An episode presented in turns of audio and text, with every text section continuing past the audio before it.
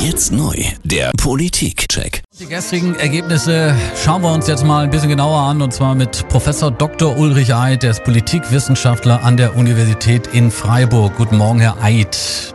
Guten Morgen, Herr Peral. Was haben Sie gestern Abend um achtzehn Uhr ganz spontan gedacht, also erste Reaktion, als die erste Prognose da war?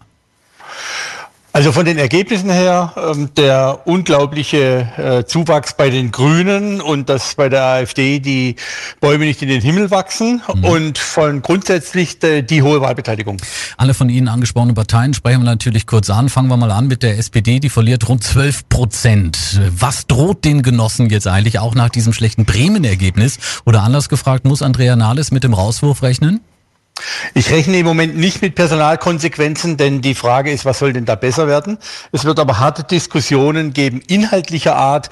Die S P D-Linke hat schon ein Positionspapier mhm. vorgelegt, und da fordern sie eine ganze Reihe von Punkten, unter anderem Klimaschutzgesetz, Grundrente muss durchgesetzt werden, Einwanderungsgesetz und so weiter und so fort. Klimaschutz, Stichwort die Grünen, ein immenser Erfolg mit rund zweiundzwanzig Prozent Mehrheit. Ist das ein Sunday for Future Strohfeuer oder sind die Grünen tatsächlich endlich endgültig ja, in der Mitte der Gesellschaft angekommen?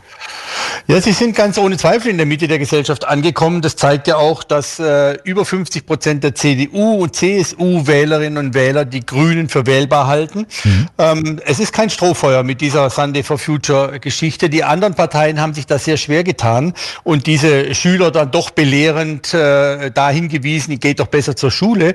Nein, es ist das Zukunftsthema, was den Grünen in die Karten gespielt hat, und sie sind in diesem Punkt Klimawandel eben auch schon seit langem glaubwürdig.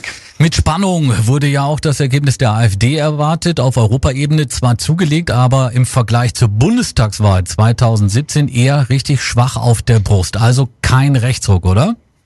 Ja, das zeigt sich sehr deutlich, dass ähm, die AfD natürlich auch äh, von den Themen, die in der Öffentlichkeit diskutiert werden, abhängig ist. Solange es dies um Flü- Flüchtlinge, um Sicherheit, um Grenzkontrollen geht, da kann die AfD profitieren. Und mit dem Wandel der politischen Agenda jetzt, da verliert sie dann Stimmen. Und dann haben wir ja noch Europa-Ereignis. Was ist mit ihr eigentlich nach der Wahl? Gerade auch mit Blick auf Frankreich, Ungarn, Italien, in denen die Rechtspopulisten aber dann doch deutlich zugelegt haben, ne?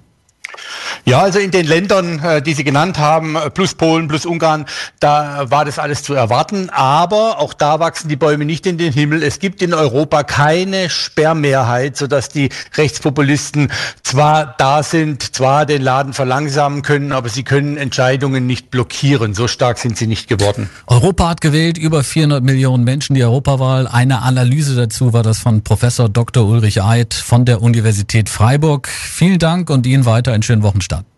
Gleichfalls, danke Ihnen.